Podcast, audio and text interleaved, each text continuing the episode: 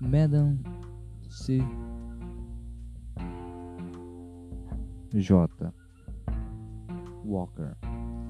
Seus pais eram escravos. Ela foi a primeira de seus seis irmãos a nascer livre. Livre porque naquela época é, era vivenciada o tempo dos escravos e nos Estados Unidos. O racismo era muito, muito grande. E a história de uma empreendedora nasce uh, em meio aí a saída dos dos escravos em prol da liberdade.